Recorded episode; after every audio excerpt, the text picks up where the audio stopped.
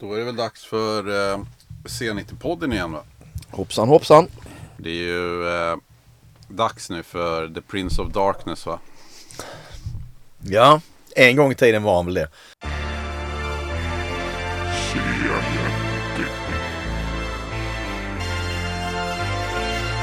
Osborne was arrested for urinating on the Alamo. biting the heads off of bats. reputation for being rock and roll's definitive crazy person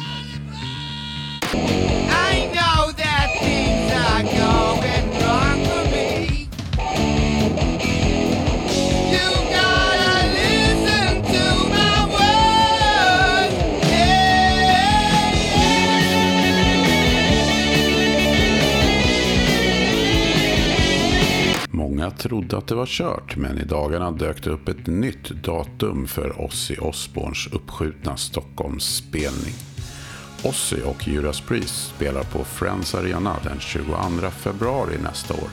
Och det firar vi med ett helt C90-avsnitt tillägnat 70-årige John Michael Ozzy Osbourne.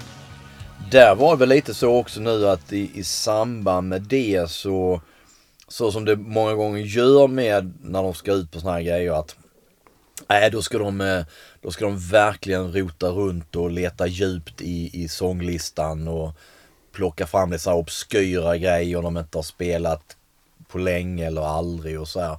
Jag vill minnas att det var snack om det med Ozzy och sen visade det sig att nej, fan det blir liksom samma jäkla lista igen och mycket har väl det också med som, som det kom fram tror jag på, på um, uh, avslutande sabbatturnén att uh, det var ju låtar som de ville spela men fick skippa för han fixar inte längre. Mm. Rent röstmässigt. Det är väl ofta sådär inför turnéer att det snackas liksom att ah, men nu ska vi plocka fram Ja. och sen blir det ingenting av det. Nej, visst absolut. Det, det, det gäller ju hype upp som fan. Men jag tror Zack Wilde hade snackat om det också. Liksom att ah, nu jävlar, nu, nu ska det bli roliga grejer. Så nej, samma grej igen. Eh, lite trist. Ja, eh, man har ju hört en, en del av de här låtarna för många gånger. Ja, lite så. Eh, sen har han Sen har han ju en stark eh, solokatalog. Eh, utan tvekan. Jag menar, det är, många som man får se som hårdrocksklassiker Ja. idag. Precis som eh, många andra av eh, de andra banden och så, artisterna, så är det ju fr- framförallt från de första plattorna. Ja, utan tvekan. De senaste 30 åren har väl inte varit så roliga, eller jag vet inte. Nej. Nej, men no, no, more, no more tears. Ja, den är absolut, den är bra. Eh, eh, älskar den låten. Ehm, Och skivan tycker jag också ja, oh ja, definitivt. Ett, ett lyft. Men eh, nej men Ozzy har också varit sådär att det är alltså Eller lyssnar jag på Ozzy så är det nog faktiskt Det är nog Bark at the Moon Ultimate Sin eh, Som jag lyssnar på eh, Och det har nog lite med att göra också att det är tror jag eh, Kring Bark at the Moon som jag väl börjar Liksom Inte upptäcka är väl fel ord men se Ozzy Osbourne som, som, som, som en artist på så vis. Eh, jag menar man känner till Sabbat och så här, men jag tror det, det jag vet inte. Sabbat för mig var ju länge också att det var, egentligen innan jag hade hört om att det skulle vara, att det skulle vara så tungt och, och, och liksom sådana grejer. Det, det tilltalade inte mig riktigt. Jag var ju mer liksom för den mer mjäkiga hårdrocken. Um, jag tror jag ser något klipp också på tv som någon polare spelar in på någon VHS tror jag. Så är det videon till um, Sabbath Bloody Sabbath. Och där väcktes väl lite så att man kände att fan det där var ju faktiskt en jäkligt bra låt med ett jäkla bra riff. Um, För den kördes ju i Metalljournalen vet jag. kan ha varit det ja. Det är lite ha så här varit där. flummigt filmat. Ute i eh, skogen, vad fan Sabbath det är. med någon Ja. ölsejdel och... Ja det är massa sånt skumt. De är ute i skogen, massa löv och skit och fan. Det finns ingen som helst logik i den tror jag. Ehm, ja men det kan ha varit det. Faktiskt. Mm. Eh, sen samma sak igen. Jag menar den, den källan för den ständiga informationen var okej och, och Kerrang och de där och, och eh, man hade väl liksom läst lite om, om, om sabbat och sådär och det Jag minns också Born Again plattan. Att det var nog ganska mycket okej och just att det var sånt stort hallå om att det var Ian Gillan som sjöng. Vilket man själv hade man fan ingen jävla koll liksom att det var så stort. I och med att han var Deep Purple-sångaren så här. Utan det äh, var ett fult omslag och eh, så här. Förut en platta som jag lyssnat ganska mycket på de senaste åren. Så den, den är inte alls så dålig. Nej. Men just Ozzy, det är liksom det främsta med Ozzy jag minns och så är Bark at the Moon. Det är de här reportagen i Okej. där det är, tror jag, så här reportage från videoinspelningen. Det här med att, hur han blir sminkad till varulv och allt det där. Det är väl liksom några av de där tidiga. Exakt, det var ju de första bilderna man såg på Ozzy. Ja, I alla fall jag och eh, då, då tänkte man ju, ja här är ju en som tar ett- ytterligare ett steg liksom. Ja. Han är varulv. ja fan alltså. Men då fattade jag ju inte att det var bara för den där, eh, Videon. han såg ju ut så på skivan också. Ja det gör han ju. Det gör han ju. Så det tog ett bra tag innan jag fattade att det bara var liksom tillfälligt. Ja exakt. Jo men det, det läste man om hur många timmar det tog och de satte på varje hårstrå för sig. Och fan, det var något så helt groteskt.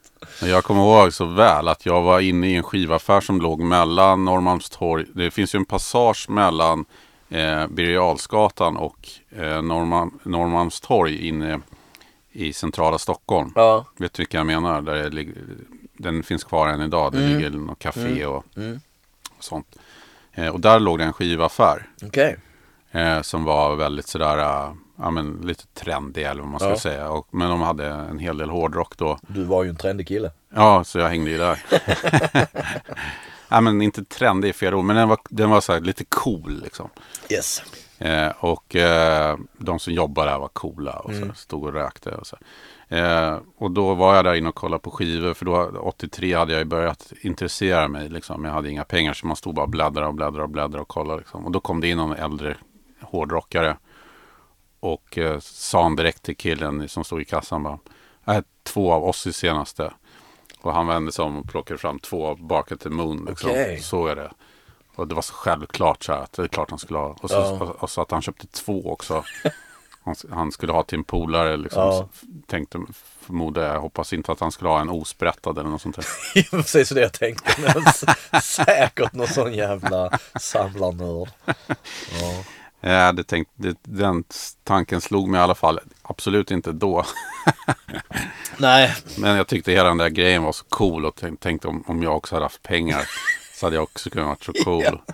Jag hade inte sett lika cool ut som han som köpte skivan. Men, nej. men, eh, men det, det dröjde några, några år. Ja. Men, och då, då tänkte man att ja, Ozzy Osbourne det är riktigt är farliga, häftiga grejer. Liksom. Ja, ja men definitivt. Eh, det, så där tänkte jag nog också samma med det här och eh, videon och, och omslaget och allt det här. Att, eh, Men allt sånt där som nu känns så självklart, liksom, med, som jag varit inne på så många gånger, just med internet och det där. ja, Det tog ju ganska lång tid innan jag fattade att så här, Ozzy hade varit sångare i Black Sabbath. ja, gud ja. Man hade ju fan noll koll Ja, på så vis. Eh, så de första låtarna man hörde var ju så här Paranoid, Mm. Iron Man, eh, War Pigs. De som Ozzy själv liksom körde och som spelades. Mm. Ja. Liksom i, ja, man kunde höra i olika sammanhang. Liksom. Sen, visst sen tog det ju många år innan man hörde någon annan Sabbath-låt och upptäckte vilket fantastiskt band Black Sabbath var. Oh ja, oh ja. ja men så utan tvekan. Det var, det var nog likadant eh, för mig eh, med det. Eh, men jag minns just eh, videon till Bark at the Moon och vad den nu kan ha visats som det också då kanske är Metalljournalen eller någonting liknande när man ser den. Eh, och ehm, eh, fascinerades eh, av den på så vis. Det som är intressant med Ozzy, Ozzy solokarriär, liksom, han, han slutade väl i Black Sabbath 79 va? Ja, eh, exakt. Ja. Men, hur var det? Fick han kicken eller var det liksom? Han lämnar väl, alltså det är en sån också, nu fan jag har ju läst det där. Han lämnar väl först tror jag själv eller om han får kicken och sen kommer han ju tillbaka. Eh, och sen så eh, är det den här Never Say Die turnén 78 eller vad 79 eller vad fan det är liksom. Och sen är det slut efter det. Eh, och ehm, ja. Och, ja, han ersattes ju av Johnny, Ronny James Dio. Mm. Och det var väl många som dömde ut att han överhuvudtaget skulle liksom, för att han var i rätt dåligt skick med sitt alkohol och drogmissbruk och att han ens skulle komma tillbaka. Nej exakt, ja, storyn går ju att han liksom så här senare då att han är, han är i LA och han låser in sig på något jävla hotellrum eller lägenhet eller fasen det är där han liksom har alltid neddragna gardiner och det är mörkt och han har liksom bara hämtpizza som kommer dit. Och sen är det väl Sharon där tror jag som eh, på något vis Hans då fru och blivande manager. Exakt, blir no, den som tar hand om eh, honom. Eh, och så uppstår väl någon, någon kärlek där. Eh, men eh, ja, nej han var väl lite uträknad. Och jag, jag minns också, eh, det jag minns också med Ossi, vilket jag tror också är från Okej, är ju bilder från, för det är ju någon turné, om det är här, eh, fan det är liksom, där han är väl i ganska dålig skick, där han har rakat skallen. Mm. Ehm, Det är väl lite senare va? ja, jag vet fan inte när det är, om det är Nej det kanske inte är Jag tror det är, det är före Bark at the Moon allt det här tror jag liksom. Där han är lite lost. Ehm, men det är alltså det är samma för att jag menar Donna är Sabbat. För Sabbat turnerar ju med, eh, de har ju med sig Van Halen. 78. Eh, och eh, då turnerar de i USA, de turnerar även i Europa. Eh, med Van Halens förband. Och vilket vi har pratat om tidigare också, liksom Van Halen blåser Sabbat av scenen varenda jävla dag.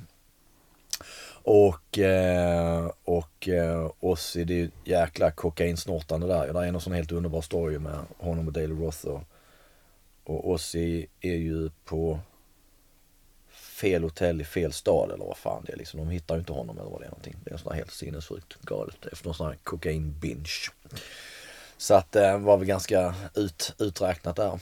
Men, ehm, nej men han kommer ju igen.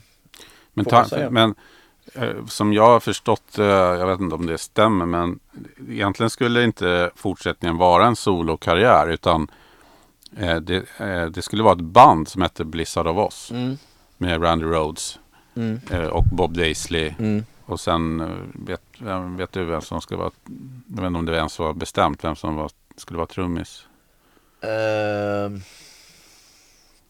Skitsamma. Men Ja. de, eh, och det var först när plattan Blizzard of Oz kom ut.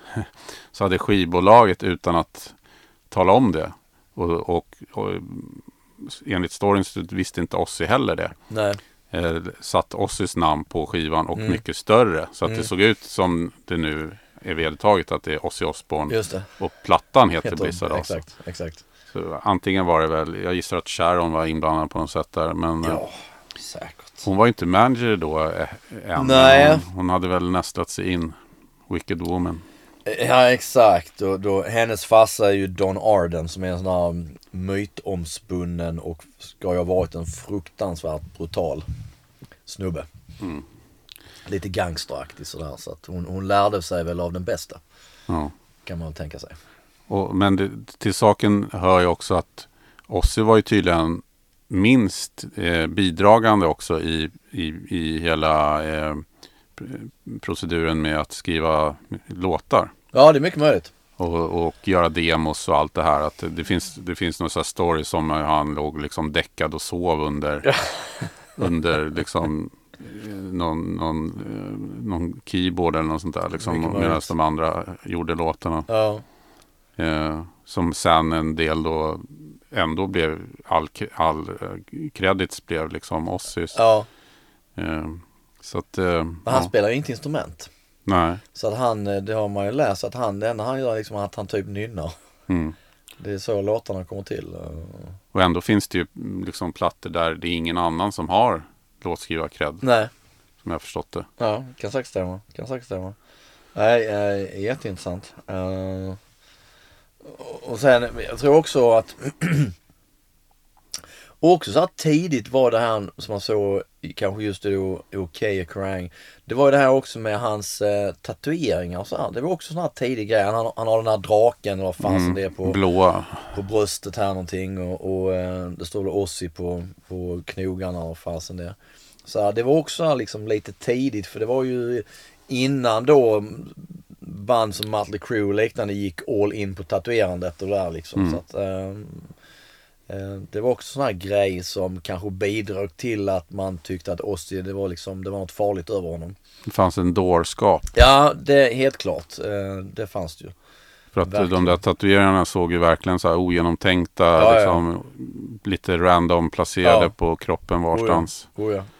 Utan tvekan. Eh, han har någon smiley-gubbe på knät. Fan. Det finns en känd bild. Han sitter på toa med ett glas ju. Så ser man att han har någon Mm. smiley-gubbe. Vad fan det är på, på, på knäna. jo, det är väldigt speciell. Det är ju ett under att människan lever fortfarande. Men, men trots det här kaoset så blev det ju väldigt eh, bra plattor. Ja, Idag är, det ju, är de ju klassiker allihopa. ja verkligen. Eh, det, det kan man lugnt säga. Eh, en otrolig förmåga att jag tror både på något vis då att snickra ihop låtar även om man då kanske bara nynnar fram melodier eller vad fan de gör. Men jag tror också att han har ju haft en förmåga att omge sig med, med bra folk. Mm. Eh, Duktiga musiker eh, Ja. som har liksom kunnat eh, hjälpa till. Eh, och just Randy Rhodes är ju en sån. Eh, och, men där, det är också så här man undrar ju alltid. Hade, eh, hade hyllningarna av Randy Rhodes varit lika grandiosa som de nu är om han inte hade dött i den där flygplansolyckan? Nej. Det, det känns ju ändå lite sådär som att ehm, det, bi, alltså det, det bidrar kring myten av honom också. Att, Mm. att han dog på det sätt han gjorde och så ung. Men samtidigt så kom han ju liksom lite från ingenstans och, han, Oh ja. och imponerar ju eh, på, Ja, ja, ja. eh, även som låtskrivare också. Absolut, absolut. Det, det, Men, men han fick väl en del, det var väl många som tyckte att han var liksom en junior Eddie Van Halen. Han fick en del skit för det. Att det Jo, och han hade ju spelat med Quiet Riot innan. Mm. Eh, och eh, på de här Quiet Riot 1 och 2 som väl egentligen då bara gavs ut i Japan. Eller vad det är. Ehm, men eh, nej, sen är han, var han ju en duktig gitarrist. Väldigt liten kille tror jag. Jag tror alltid varit väldigt kort, han ser lite spel. Sen var han tydligen visst väldigt tystlåten och, och sådär.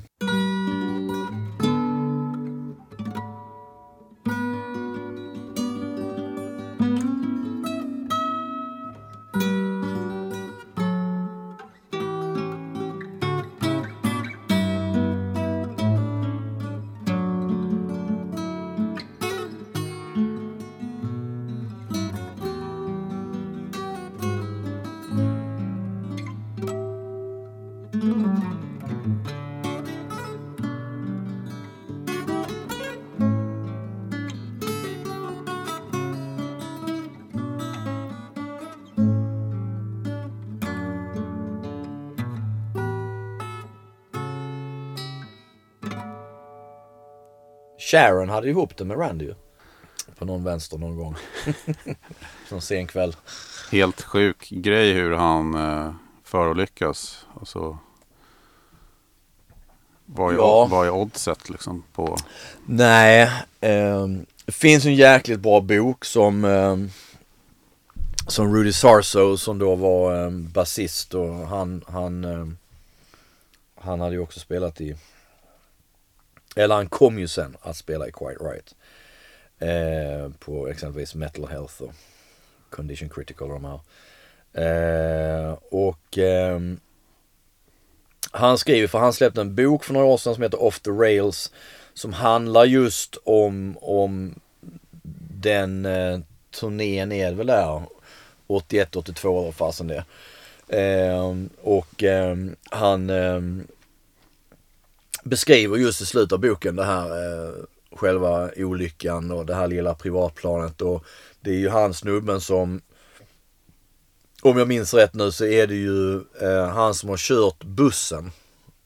Turnébussen. Det är han som är piloten.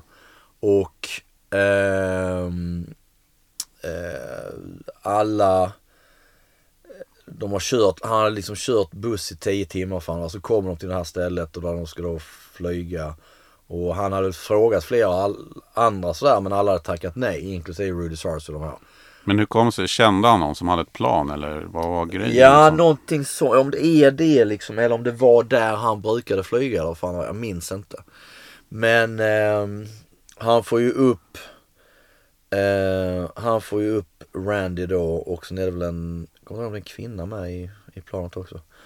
Um, men Rudy Sarso lägger ju fram en teori om att um, han, busschauffören då slash piloten, hans äktenskap var liksom på, på väg att krascha och hans fru var där också då om hon hade kommit dit eller vad fasen det var. Så att Rudy Sarso lägger fram det som att den här kvinnan som då är hans fru. Eh, hon är på bussen när planet kraschar. Och att hon står liksom som i dörren på bussen. Och han menar liksom att hans teori är ju att piloten då eh, försöker ju krascha in i bussen. För att döda henne för att deras äktenskap var på väg åt helvete. Så. För att planet slår ju först i bussen. Med ena vingen tror jag. Och sen kraschar det rakt in i en byggnad ju. Och brinner upp. Ehm, så att nej visst, eh, helt bisarr Ja, verkligen. händelse. Eh, helt, helt galet. Samtidigt väldigt rock'n'roll då på något vis. Men, men otroligt tragiskt. Han var inte gammal, Randy Rhodes. Han var inte alls gammal, nej eh, det var han ju inte. Eh, och, ehm, men sen, var, alltså, sen kom det fram sen också att han och Ozzy drog ju inte alltid jämnt. Nej. Utan att, att det fanns rätt mycket smågnabb och sen det här att, att liksom då Randy hade legat med Sharon. Ehm, Men ja, alltså, man kan ju tänka sig också Ozzy Osbourne. Det var väl ingen som kunde liksom umgås med honom nej, på ett normalt sätt. Det måste Nej. ha blivit bråk med allt och Ja, alla. ja, ja. Jag menar, säkert, säkert. Ehm, och det, ja. det är också det är lite intressant för i texterna också så plockar man ju upp hela det här kaoset och Ja, eh, Going off the ra- race Mm. of a crazy train ju liksom och man, de sjunger, han sjunger, Ozzy sjunger I, I know that things are going wrong for me och sådana saker. Det Oh ja. finns någon slags medvetenhet ja, om det också på något sätt som man ju romantiserar lite grann. Ja. Eller som, som, jo men det tror jag nog. Det, det tror jag nog, absolut. Det, men alltså det, men just med honom så är det ju bara att det, sen har det blivit att när, det enda man liksom läs, läser om Ozzy sen det är ju bara alla de här jävla tokiga grejerna han har gjort och hur borta han har varit och hur mycket han har druckit och hur mycket knark Många han har tagit han har och snortat. myror han har snortat och hur mycket urin han har snortat upp och allt sånt där.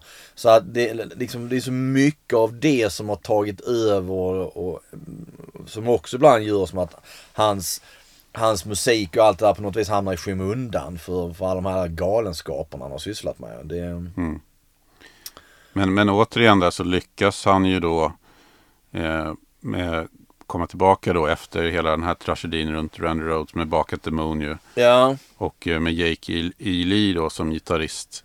ja och innan där, eh, innan där hade han ju bland annat, eh, då hade han ju Brad Gillis från uh, Night Ranger. Okej, ja. Ehm, och ehm, men inte på platta eller? nej, jag måste tänka nu. Nej, För Randy gjorde ju både exakt. D- D- Blizzard Diary Diary. Madman. Mm. Ja. Eh, och eh, Brad Gillis var väl med då som turné. Eh, men men eh, väljer ju sen då att satsa på sitt band Night Ranger. För Mm. att eh, köra på det istället. Eh, ja, Jake Lea, jo. För det tänkte jag på mm, när Ghost-plattan släpptes. Mm. Förra, för, förra blir det, året ju. Då vet jag den första singeln där, Rats.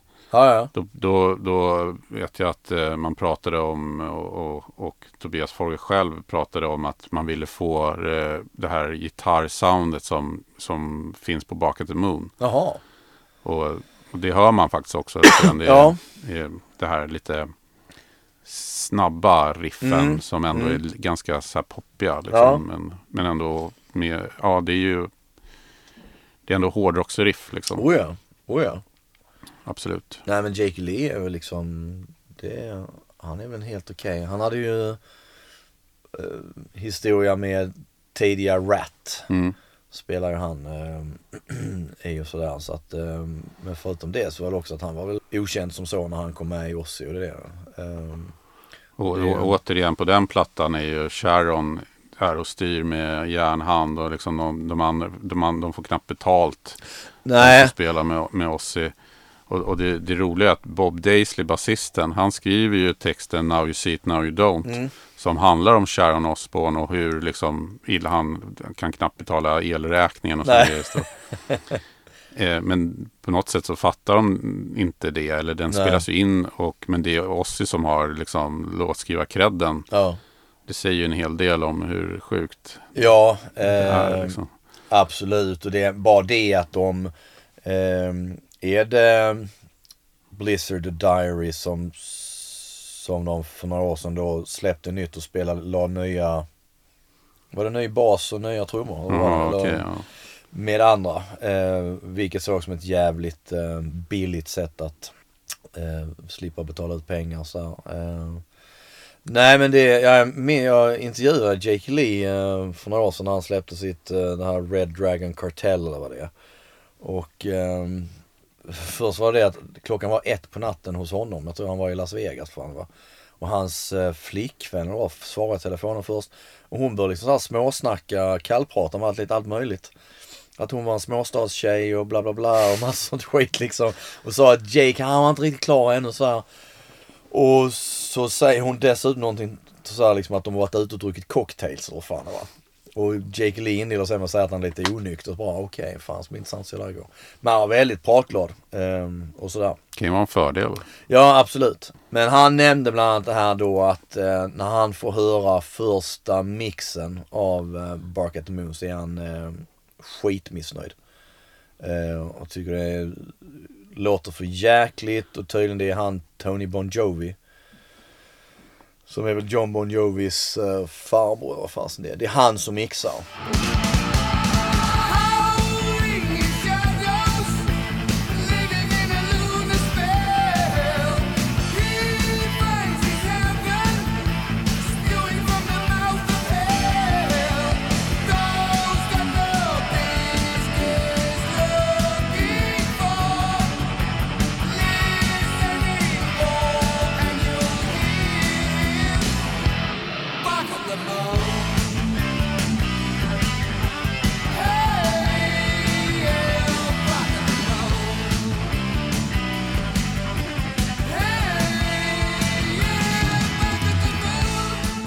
Nej, då säger han det att han vill att den ska eh, mixas om och att de ska fixa till ljudbilden så att det låter bättre. Men eh, Sharon säger att nej, nej, det finns inga, finns inga pengar till det liksom så att det, det får bli så här. Eh, sen kan inte jag påstå att det är ingenting jag har reflekterat över att den skulle ha en sämre ljudbild eller någonting annat. Det, det, jag, inte. jag är inte jag är inte ljudbög på den nivån liksom så att jag bryr mig så jättemycket om det. Men ehm, Nej, men just det här att man hela tiden undanhåller liksom credits till folk som har, som har jobbat fram låtarna. Jag fattar inte hur man kan, kan med sig själv liksom. Nej, för det var bara nu nyligen så var han eh, Lee Kerslake. Eh, fick ju, eh, han fick ju platinaskivorna. Han är ju dödligt sjuk i cancer var det. Så bara nu för någon vecka sedan. Med trummisen. Ja, så hade han ju fått eh, plat, platinaskivor så här, av Ozzy. Och Ozzy hade skrivit en hälsning och så här liksom. Så att det var väl lite sådär att krypa till korset på något vis. För Ja. den behandling de fått. Och det där är ju genomgående där på The Ultim- Ultimate Sin där 1986. En av de största hittarna var ju Shot in the Dark.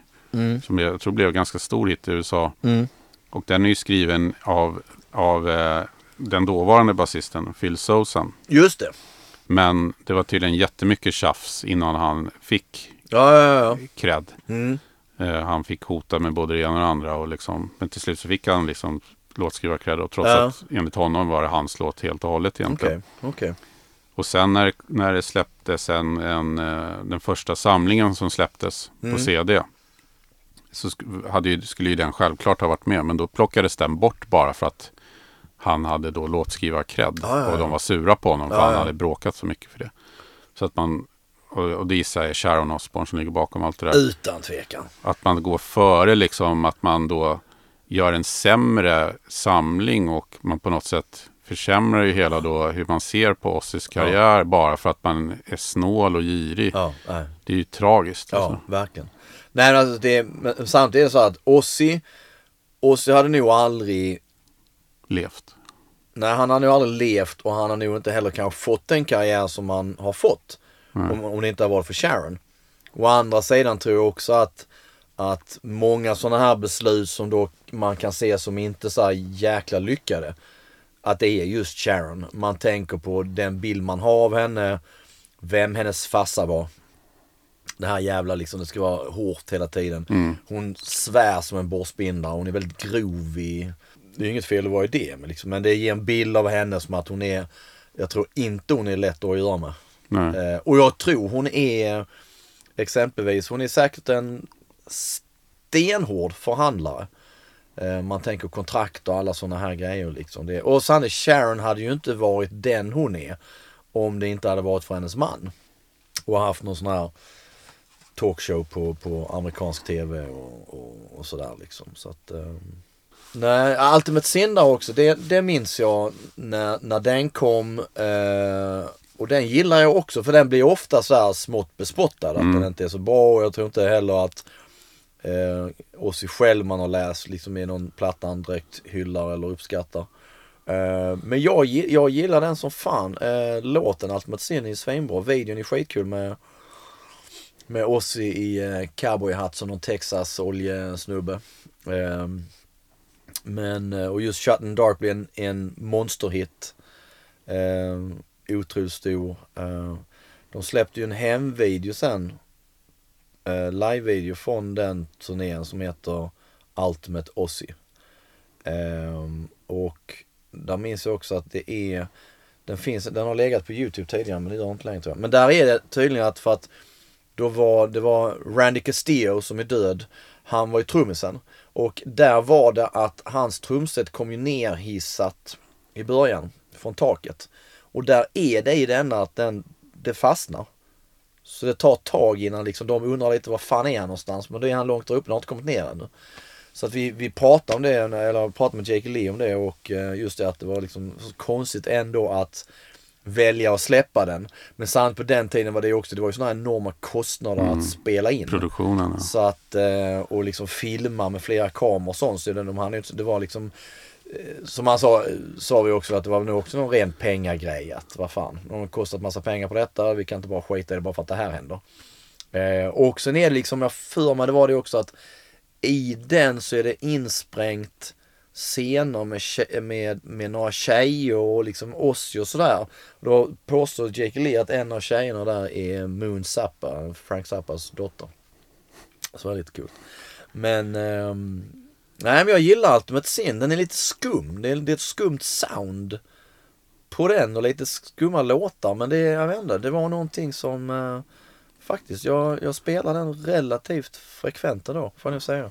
Killer of Giants och Just det. Thank God for the Just Bomb. det, och... just Thank God for the bomb. Just det, ja. Jag såg ju oss i där Monsters of Rock 86. Ja, det gjorde du. Det är ju den turnén Fan, som du har är. sett alla coola grejer ju. Eh, han spelade ju mellan Def Leppard och Scorpions. Just det. Och ja, det var väl den, av de tre så tyckte jag nog att det var väl den, den sämre. Han var ju väl inte i toppslag då. Och så, Nej, Jag tror att han hade klippt av sig håret så ganska nyligen nej men då har han sånt jävla spretigt hår. Ja, kort sant permanent. Ja, så här, en, eh, liksom, han ser ut som en amerikansk hemmafru på något Ja, vis. men han har försökt göra det han kan av, Ja, av det han har och sådär. Och det var enormt mycket så här let's go fucking crazy Ja. ja. som det alltid är. Men det kändes som det var ett var tionde sekund ja liksom. exakt.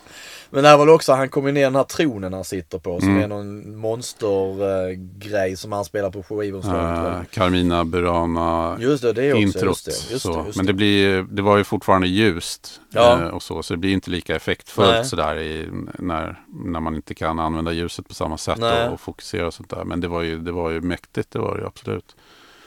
Men eh, som sagt, det var, ingen, det var ingen spelning som gjorde så här jätteintryck på mig då. Nej. Utan jag tyckte ju att Def Leppard och Scorpions var betydligt vassare Ja, det kan jag tänka mig. Fy fasen alltså.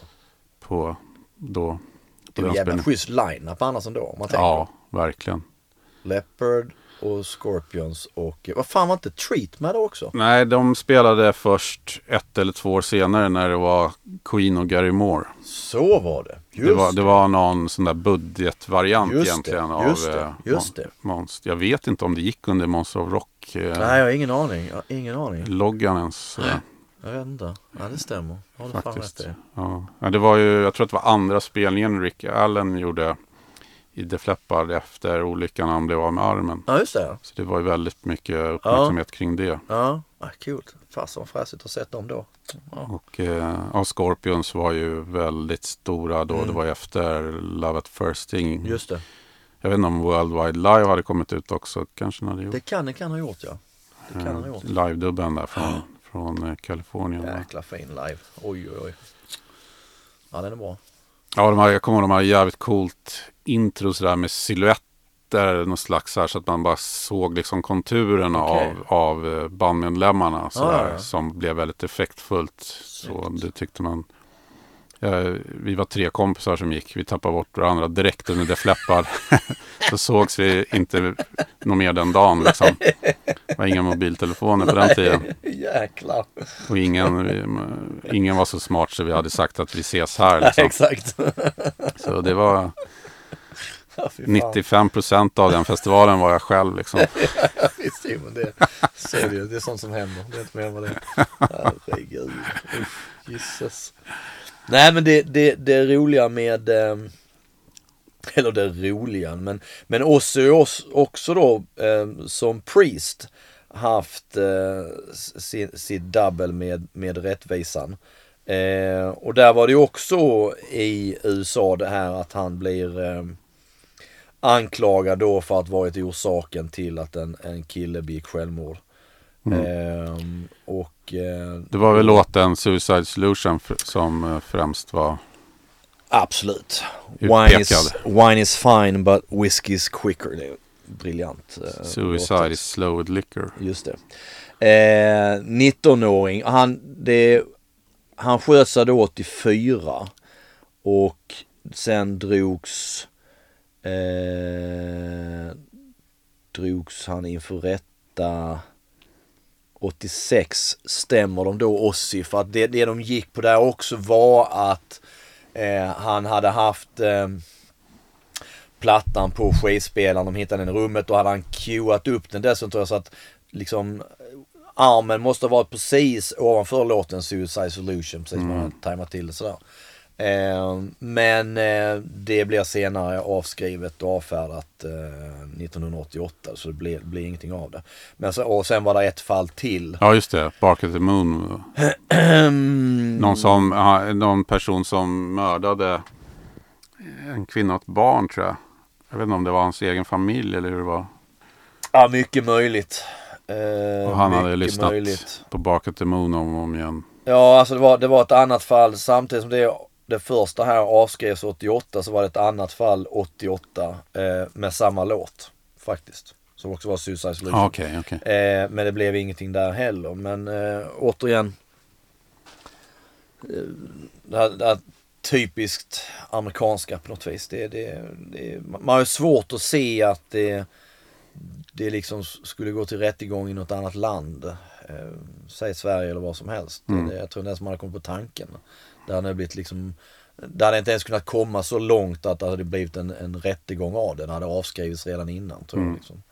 Ja, men han- som jag var inne på lite förut, han har ju spelat mycket på det här personliga undergångs eh, Mm. dramatiska liksom. Men, och, men det har ju alltid känts som att det har varit självbiografiskt med det här Ja, I don't know och, ja, och Over the Mountain och, f- och Mm. liksom mycket också drogförhärligande med Ja. Flying High Again och Ja. sånt som redan var inne på under sabbat ja, tiden då med Sweet Leaf och allt det där. Men, men även det här äh, lite su- suicidala liksom Ja, med oh ja. att liksom det, det barkar åt skogen men, Ja. men det är som det är typ. Ja, eh, absolut. Eh, men eh, nej, det är intressant. Jag har läst hans bok, men jag kommer inte ihåg så mycket av nu. Och sanningen var väl också att han kan ju omöjligt ha kommit ihåg speciellt mycket, tycker man. Men, det, men jag, jag, liksom, jag tycker det, det finns något intressant med det uttrycket för han är ju inte det är inte så vanligt inom så här hårdrock och heavy metal. Där handlar det mer om att så här framhäva hur, hur stark man är och liksom att det hur, hur populär man är, hur mycket, hur, många, hur mycket man kan festa och hur många Ja. brudar man får. Men Ozzy är liksom inne på det här dekadenta, Jo, på ett inget flashigt sätt som Nej. kanske Mötley Crüe och sådana har varit. Utan mer att det är liksom det går åt fanders liksom. Ja, jag menar det, det eh, bara den där storyn med hur han liksom, han, han stryper Sharon på fyllan vilket gör att han sen vaknar upp i en poliscell och fattar inte vad han har gjort. Och, Ja. Ehm, Men, men även att han sen också då har med det i sitt uttryck, i sina texter. ja, ja, nej visst, visst, Det visst. är det som skiljer honom lite grann tycker jag från Ja, många jo. andra hårdrocks. Ja men det kan det absolut, absolut. Ehm, nu var det lite kul för att nu var det ju ganska nyligen här nu så var det ju årsdagen från den här eh, konserten i, eh, jag tror det är i, eh, om det var det i Des Moines eller vad det var, Iowa. Eh, där han biter av huvudet av den här fladdermusen som kastas upp på scen och han får sen ta stelkrams. eh, eller- Han får ett bett va? I mun, mungipan eller något Ja, någonting sånt. Eh, eh, Oavsett så får han väl sprutor bara för att han har bitit i skiten. Men ehm, då, ehm, eh, då var det ju nu att, att liksom då, då lanserades nu eh, alldeles nyligen på årsdagen av detta så lanserades ju en sån här tyg fladdermus. Där man kunde ta av huvudet på liksom. Så det var lite kul anspelning på det. Men visst var det att han trodde att det var en... eh, Jag tror det var någon leksak och Ja, något sånt där. för det Men- kastades upp från publiken. Ja, men det finns ju en annan incident som är 81 i samband med eh, debutplattan då, Blizzard of Oz. Att, eh, han är ju på skivbolagsmöte. Ja, duvorna. Ja. Och eh, det med de höga cheferna och sådär. De skulle presentera och sälja in på något vis. Och, och sen ska det avslutas med att någon släpper ut tre duvor som då flyger. och han sitter där och blir uttråkad och sen så tar han ju en duva och eh, stoppar den i munnen och biter av huvudet. Och eh, Helt normalt. Verkligen. Och sen gör han det på en till. Eh, och det finns det faktiskt bilder på. Eh, jag undrar om inte han hade med det i sin bok. Eh, men det finns bilder på nätet att hitta också liksom där han faktiskt sitter. Det är fjädrar och skit liksom. Det fullkomligt galet. Allt, Så- allt är jättekonstigt egentligen från början med hela den där storyn. För hur passande är det liksom i samband med en Ozzy-release att vi ska släppa ut tre vi, vita duvor liksom. Exakt. Nej, det är så jättekonstigt. Men samtidigt stod det sen, och läste också det, att det, det fick ju sen, alltså det bidrog sen till att eh, plattan faktiskt började sälja sen. Och, och eh, den slutar med att den säljer ju flera miljoner i USA. så att på något vis, det, det, det, det blir uppmärksammat. Eh, all, all reklam är bra reklam på något vis.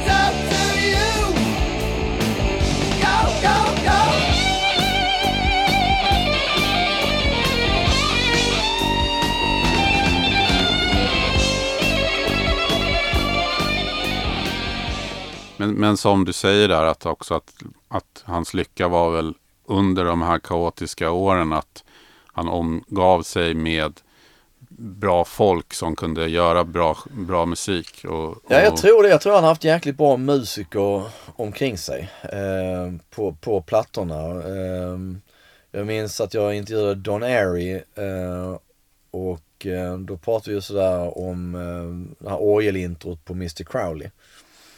Som han inte fick cred för va? Ja det, ja, det är mycket möjligt. Men, det, men då sa han det att eh, nej, men alla var liksom i studion eh, och alla var liksom där och han skulle liksom spela någonting och så sa Don att han blev liksom bara irriterad på allihopa. Sa fan ni får, ni får gå ut. Så ni får gå ut, kom tillbaka om en halvtimme. och sen när han kom tillbaka om en, efter en halvtimme så hade han fått fram det där introt. eh, Så att, eh, men eh, nej men han har nu lyckats faktiskt hitta just, just han har hittat bra gitarrister eh, och liksom även andra musiker som faktiskt har varit väldigt duktiga inom sitt eh, gebit så att säga. För 88 släpps, släpptes ju No Rest for the Wicked. Ja just det. Som väl inte var någon av de starkare releaserna enligt mig i alla fall. Nej. Eh, och det är väl få låtar där som eh, har levt, levt vidare. Och där har du också det här eh, med sprit, undergångsromantiken där med Demon Alcohol som är en, en av de bättre Ja. låtarna. Ja. Det är ju det är första skivan med Zack Wild som Ja. gitarrist. Och eh, jag har ju aldrig gillat hans gitarrspel. jag är allergisk mot det här att man, de här förvrängningsljuden som hela tiden kommer liksom när han spelar. Ja det, det är jättesynd. Han, han kör ju det varenda jäkla låt. Han gör det ju 15 000 gånger under giggen. Och nej jag kan också med att det blir fruktansvärt tröttsamt. Enormt tröttsamt. Sen har det blivit som ett kännetecken för honom. Ehm, han är väl en, en duktig gitarrist som så men det är för jävla mycket gnisslande och, och sånt där. Ehm, han fick ju, Vissa låtar blir ju oigenkännliga nästan till Ja. slut när det blir för mycket. Liksom. ja lite så. Ehm, det var ju fotografen Mark Weiss ehm, som då polar med Zack. Det var ju han som såg till att han liksom fick gigget med, jag för mig det var han som skickade Zacks demo till, till Ozzy och så, och så han fick gigget sen. Ehm, det är ju jättekul att se sådana här gamla bilder på Zack Wild. Han ser ut som en jävla barnrumpa. Eh, jämfört med hur han ser ut idag när han har liksom med sitt Black Label Society anammat någon form av ehm, Super macho Ja, stil. biker-stil liksom. Eh, sådär. Ehm, det är inget uttryck som känns intressant för, i min värld. nej, jag, jag, det finns en hel del Black Label-grejer som jag gillar och, och tycker är, är bra som så. Eh, det, det bästa med Zack har väl ändå varit kanske den plattan med, som han gjorde med eh, Pride and Glory. Eh, som jag tycker är jäkligt bra. Eh, men sen, nej, alltså han funkade väl som, som gitarrist ändå. Att det var väl någon vitamininjektion där också. En ung kille som blev väl lite sådär tjej, tjejpoppis också. Um, gick väl hem i USA tror jag. Och bidrog väl rätt starkt också sen eh, på No More Ja. Tears-plattan. Ja. Eh, det tror jag nog. Eh, så att han, ja, det är klart att han, Zack har nog också, tror jag, hjälpt uh, oss i mycket och på något vis satt honom i blickfånget igen uh, med liksom så här unghet. Gunslinger. Den plattan som kom 91 där, No More Tears, blev ju en, blev ju en väldig framgång. Mm. Eh, jag vet inte om det stämmer, men Lemmy är ju med på två Home. och någon Hellraiser. Ja, och kan vara någon låt till. Mm.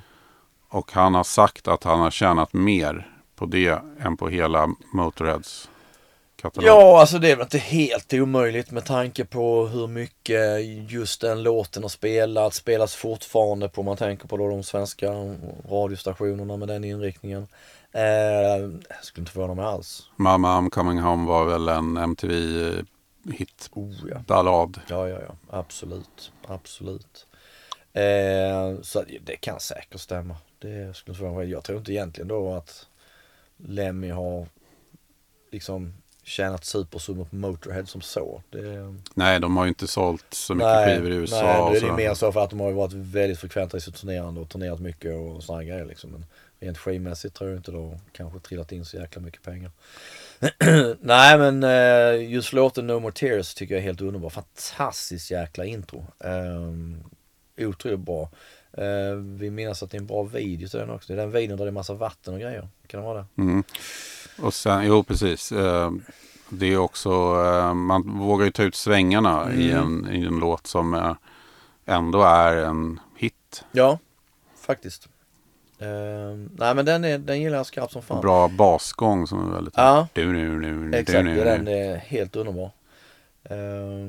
Jag undrar om det är kring den plattan som det finns en helt sanslös ehm, filmad intervju med Ozzy.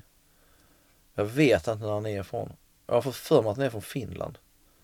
Jag vet inte vilket år. Där Ozzy är så jäkla borta. Har du sett den? Nej. De sitter som att de sitter vid något bord eh, och så intervjuaren pratar liksom med, för det är Ozzy och sen är det delar av bandet tror jag. Och Ozzy liksom sitter bara och tittar, de får inte ut ett ord ur honom. Och han, han fattar ingenting. Han är helt jävla väck. Det, ja, vi får slänga upp den sen om vi Mm. hittar den på, på Youtube. Jag har sett den innan. Den är helt, ja, den är helt galen alltså. Han är så jäkla borta. Ehm, så att, eh, nej. Lite, lite fascinerande. Och sen såg jag Ozzy på mm, kom, den kommande plattans turné då, den efter No More Tears. Eh, det tog fyra år, sen kom Osmosis. Mm.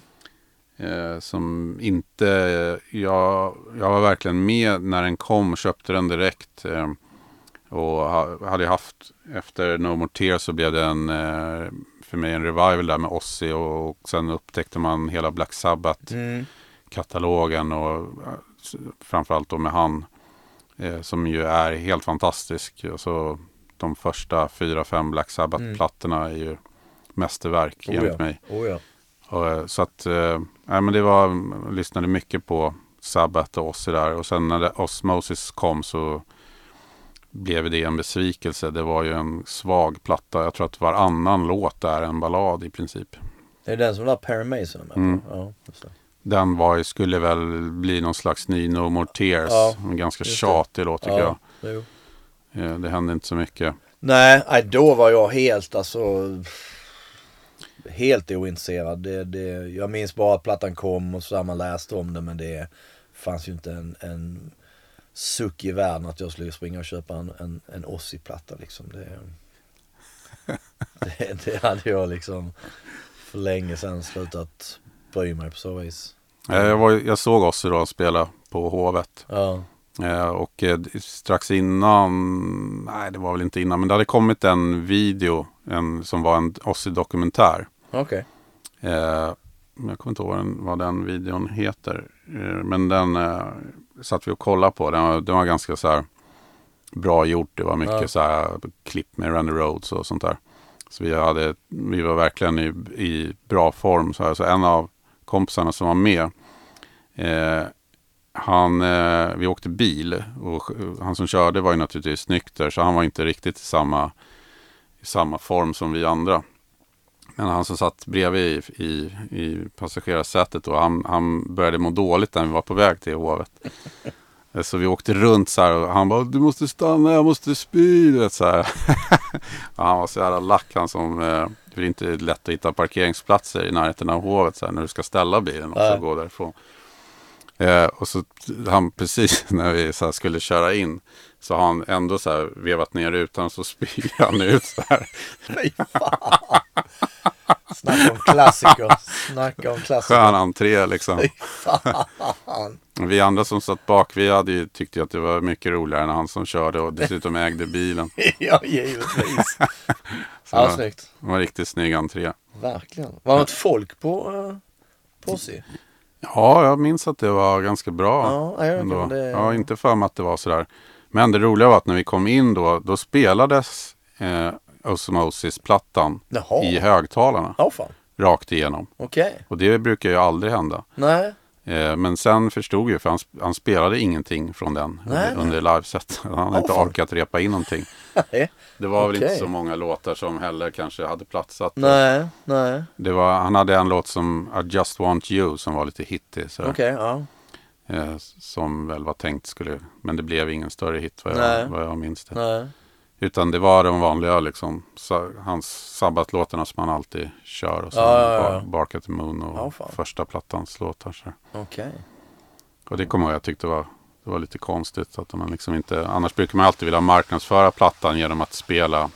Självfallet, någon låt i varje fall. Ja, Kan man ju tycka. så det fanns väl kanske inte heller någon större tilltro Nej. hos honom till det nya materialet. Nej, jag vet nej. inte. Nej, fan. Skumt. Ja.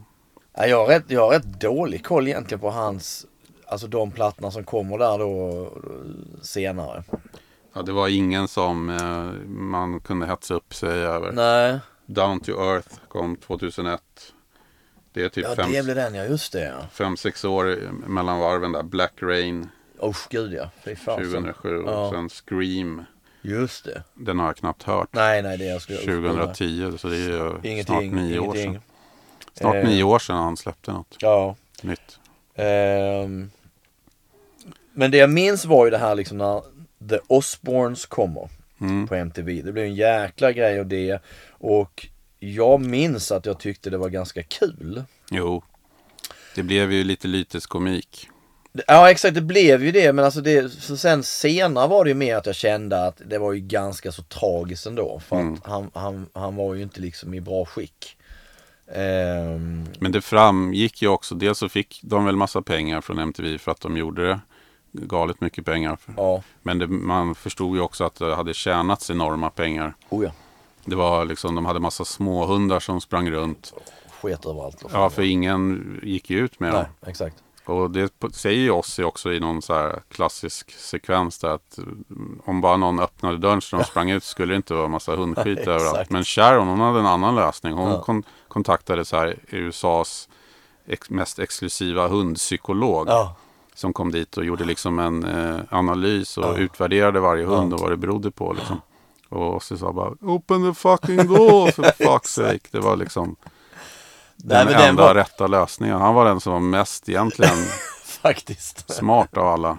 Ja, nej men det, det gjorde ju också att det blev en, en liksom en För många blev det nog där att det, det bidrog till en nyupptäckt av, av Ozzy Osbourne Mm. Som person och artist och sådär. Det, jag tror den gjorde nog jävligt mycket för hans karriär. Eh, det satt ju även Sharon i ett helt annat ljus så att säga. Vilket också säkert bidrog till, bidrog till att hon som sagt nu sitter och har någon talkshow i tv, amerikansk tv och så här grejer och intervjuar kändisar. Och sen var det ju även att eh, två av barnen där, Jack och Kelly. Kelly, var ju som gjorda för att Ja. vara med i den här typen av Två tv. jävla ungar med sina egna problem liksom. Ja, och de verkade ju inte ha något större problem att det var kameror runt Nej. om. I alla fall så märktes ju inte att Nej. Jack, han kunde ju ligga och brottas med någon kompis Ja, liksom och sådär. Brydde sig inte om att... Nej. Nej, väldigt speciell. Jag menar det är många gånger så gav ju bilden av en samtidigt en funktionell men ändå liksom klara dysfunktionella grejer i den också tycker jag. Hur, hur de levde som familj och så här. Det finns en helt underbar scen. Det är ju när Ozzy han har precis tror jag stått och snackat med Zack Wilde och fan det är så går han inåt. Då är de ju om de är om de är ute på turné eller vad fan det är så ser man ju bara hur kameran följer Ossi som går in i ett annat rum och ska sätta sig vid ett sminkbord i typ en sån här, klass- sån här regissörstol liksom med korsade ben. Så sätter han sig i den så bara faller han ju långsamt baklänges. det var minns jag så här, det, det, det såg jag många gånger för det är liksom, nej, helt underbart. Helt underbart, så jävla dumt. Um, så att, men, det, men det var också lite, det här var ju liksom före Kardashians och allt det där Ja. liksom. Det var, det var lite nytt också med en, eh, just en, en, en, en ändå känd person Ja. som, som öppnar upp sig så väldigt öppet som det var. Precis, det hade ju kommit eh, dokusåpor men Ja. det var ju, då var det ju okända personer som Ja, blev kända exakt. genom det. Det var The Real World på MTV i- och såna här grejer. Som, i, i en kort stund. Sen, sen glömdes de bort snabbt. Men här var väl en av de första där det var en känd person Ja. från början. ja, Och idag är det ju, än idag är det ju fortfarande, du har Wahlgrens och sådana Ja, ja. grejer även Oh, i ja. Sverige som är Oh, egentligen då verkligen. samma koncept. Ja, ja, ja, ja, absolut. Rakt av. Rakt av. Och det här är väl en 20 år sedan nästan. Något sånt. Ja, det måste nu nästan vara det 15 alltså. i alla fall. Ja, det kan det ju fasen vara. Det är ett bra tag sedan. Eh, Men Jack Osbourne han skärpte väl till sig rätt bra. Ja, det är väl nu på de senare åren som man har gjort det tror jag. Och även hon, för de hade väl också där respektive eh, missbruksproblem och, och Jo, man grejer. tänkte ju hur, hur ska det där gå liksom. Ja, eh, men ju närmast jag tror och, och han Jack har ju haft någon sån här tv-serie med oss ju. De åker runt och de åker runt i USA eller om det är över hela världen och besöker grejer och sådär. Men det blir också så här att det blir också, alltså det är lite lytet för oss är ju fortfarande med de skador han har ådragit sig så är det ju fortfarande att det är svårt att höra vad han säger. Och liksom det är lite skakigt och, och sådär så att jag vet inte, han är ju liksom som ett vandrande kolli. Många gånger, känns det som. Ehm, Och sen tror jag också att han, han är ju medveten om eh, hur han ska framställa sig lite grann för att han ska vara Jo. den här personen. säkert, Faktiskt. säkert. Det var ju en, jag tror att det är äldsta dottern, det var ju en, en av, ett av barnen som bodde hemma som vägrade vara med. Ja, det är hon Amy. Okej, Mm. ja. Det ibland när, man, när de inte har kunnat klippa bort henne så har hon ju blurrat Exakt. ansikte. Exakt, jo, ja, hon valde just utanför. Och sen har han ju en son också ju. Um, kommer jag inte ihåg vad han heter. Han har ju någon äldre son som är från hans första fru eller vad fasen det är. Ja, man måste ändå säga cred till Amy. Oh, ja. Som eh, har liksom ryggraden att inse Ja, ja. hur det kommer att vara. Och som Ja, då, exakt. jag menar, måste säga, ja men vi tjänar ju liksom hur mycket pengar som helst på det här. Nu får du ju ställa upp liksom. Men nej, tycker Nej, jag är strångt. absolut, absolut. Den normalaste, den enda normala i hushållen. Troligtvis, troligtvis. Ja, nej, fy fan. Nej, det är jäkligt intressant karriär. Får man ju säga. Eh, och just att han fan fortfarande står upp efter sina jäkla fyrhjuls olyckor och, och, och allt han har gjort liksom. Det, det, det är helt makalöst. Men, eh, nej. Men sen är det lite intressant att han, också just egentligen att han, om jag tänker det på hela hans eh, katalog. Så, alltså du vet inte fasen man, om man har någon platta som egentligen är sådär hel topp. Inga- Även om man inga tittar på fillers. de eh, första plattorna liksom, Blizzard Diary, om de är liksom, där finns ju en låtar på dem som jag kan tycka är inte så jäkla superintressanta. Ehm, Det är ändå Blizzard, jag skulle ändå säga att det är en stark, riktigt stark platta. ja, Men det är klart det kanske inte är det är inte back in black, det är liksom inte, Nej, det är det- inte kanonlåtar rakt Nej, igenom så. nej. Men det är ju en fyra i alla fall av ja, fem jo, hos jo, mig. Jo. Blizzard är kanske inte, eh, eller Dire är kanske inte riktigt lika Nej, stark så. det blir intressant att se om det blir någon mer platta, men det blir det väl antagligen. Ja, men det känns ju som med tanke på, eh, om man tittar då tillbaka på de senaste tre, fyra Mm. plattorna så spelar det inte så stor roll. Liksom. Man, han, han drar sitt, han har sitt namn, han drar Ja. sitt folk och det är liksom nostalgigrejen och sen också Ja. det här Prince of Darkness som du säger att Ja. han är den här figuren som han är. Liksom. Ja, jag tror det också att han, han är väl också på den nivån nu och- är ett sådant namn, vad allt som är kopplat till det är. Eh, att eh, han behöver liksom inte släppa skivor och, och ska han ändå fortsätta spela live på någon vänster så det liksom samma kan känna sig också. Vad, vad skulle han ha att erbjuda rent liksom albummässigt som skulle kunna vara av intresse egentligen? Man känner just som du säger, de här Scream och de här, man, jag skulle kunna nämna en låttitel. Eh, så att eh, folk vill ju ändå höra bara liksom någon gammal Sabbath-låt och sen de här gamla klassiska Ozzy-låtarna. Det, det är det folk vill ha. Mm. Eh, Och det blir ju också så att ja, han drar en sån publik som vill höra ja, de mest kända låtarna. För de har inte Ja. lyssnat nej, på, på Master of Universe. Eller de har inte lyssnat på, på liksom eh, hela Bark at the Moon. De vill höra bara Bark at the Moon för att det är den han alltid har kört. Liksom, och, så här. ja, ja, ja, ja, oh ja. och det är den som spelas om det ska sp- spelas liksom, någon låt från den skivan. Och så där. Så det, det är klassiska. Absolut, absolut. Eh, Och det är därför jag tror att många som verkligen är intresserade egentligen. mm, De kanske drar sig för att de har sett han och vet att det kommer inte bli något, något nej, som skiljer sig från det. nej. Utan det, det är en grej man, som rullar på helt enkelt. Jo, visst, visst, visst.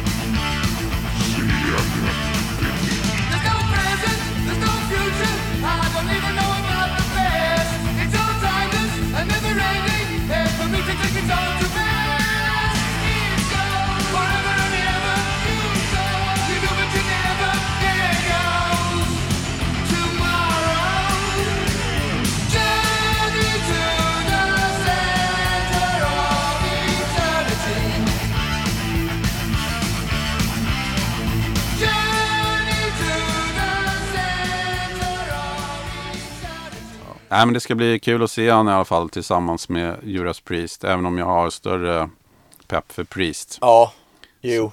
såklart. Det är ändå Ozzy. Ja, absolut. Vi ses på parkeringsplatsen där. Jag tar med grillen för fan. Perfekt ju. Eh, skulle vi lista någonting här också eller? Ja, det är klart. Ingen eh, sån här podd utan en lista. Nej, jag körde låtar här igen då. Precis som jag gjorde i... Så kör jag plattor. Ja, det är skitbra ju. Genialiskt. Vilken jävla timing. Ska du börja med dina plattor den här gången då? Så, Ja, så kan vi får se vad du har stramat upp.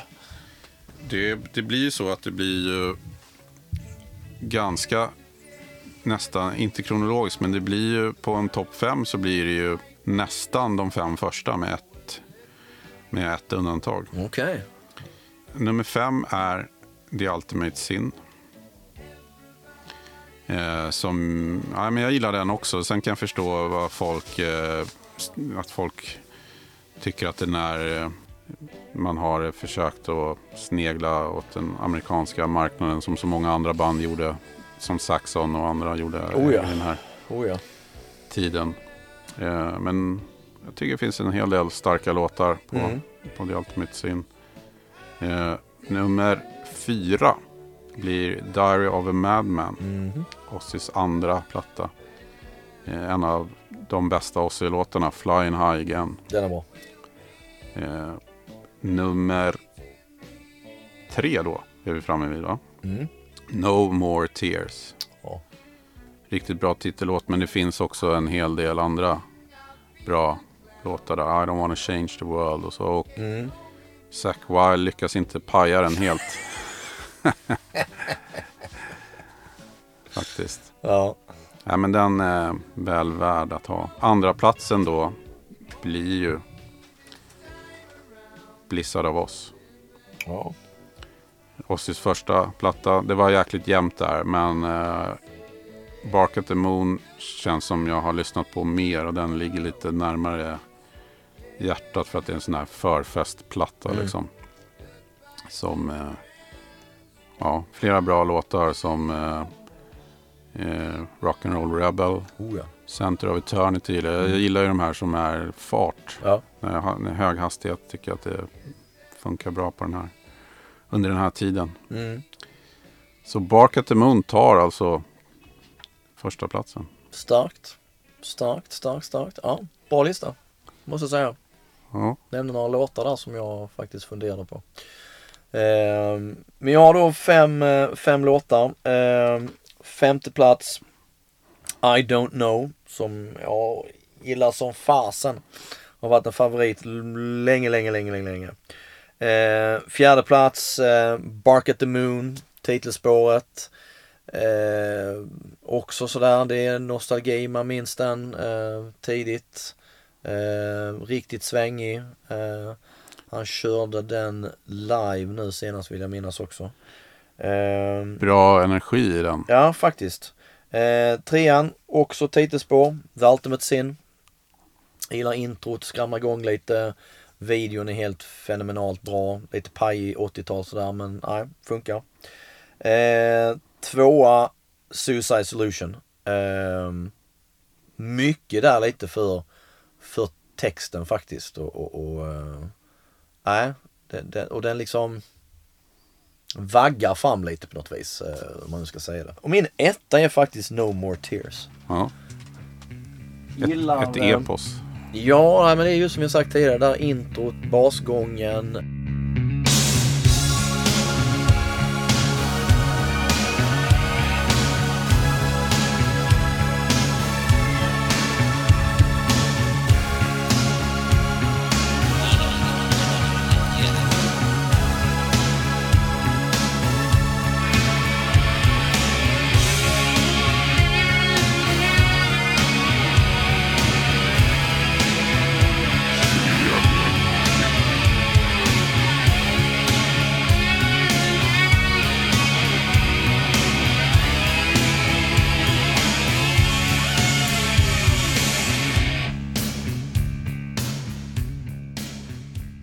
Spelat den mycket på den där live-dubben som kom som heter Live and Loud heter den väl. Och eh, just där, den versionen på den liveplattan är, är eh, jäkligt bra.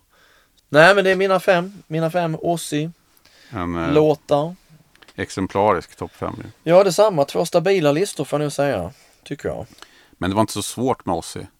Nej. Det är ganska lätt att hitta var liksom höjdpunkterna finns sådär i. Ja. I alla fall om, när du bara ska lista plattor. Jo. Låtar som du gjorde är ju lite knepigare. Ja, nej, men jag hade, för jag var just Rock'n'Roll Rebel hade jag så här att jag funderade på men eh, den fick ju vika för någonting annat här. Ehm, Rock'n'Roll Rebel har ju lite rolig text eftersom de knyter an till all kritik och liksom Mm. det här med, med eh, ja, den kristna högern och allt Ja. det här. Att han ut, ut, utspelades som att han var, eller utmålades som satanist Ja, och allt ja, ja. Så det finns ju en intelligens lite grann att han bemöter det där i Ja. liksom en text. Sådär. nej, nej det, det är quite the character får man ju säga. Men eh, har man, eh, det finns ju mycket att upptäcka om man inte har redan gjort det. Så Absolut. Man det kan- är mycket att gräva i vad gäller Ozzy. Man kan börja egentligen med första plattan och sen Ja. gå framåt tills Ja. man efter ett tag kommer man märka att man kommer tröttna. Men Ja. det tar några plattor. Exakt. ja, bra sagt. Verkligen. Ja, ja. Då har vi summerat Ozzy. Ja. Och eh, då är det dags att eh, säga tack och hej för den här gången va?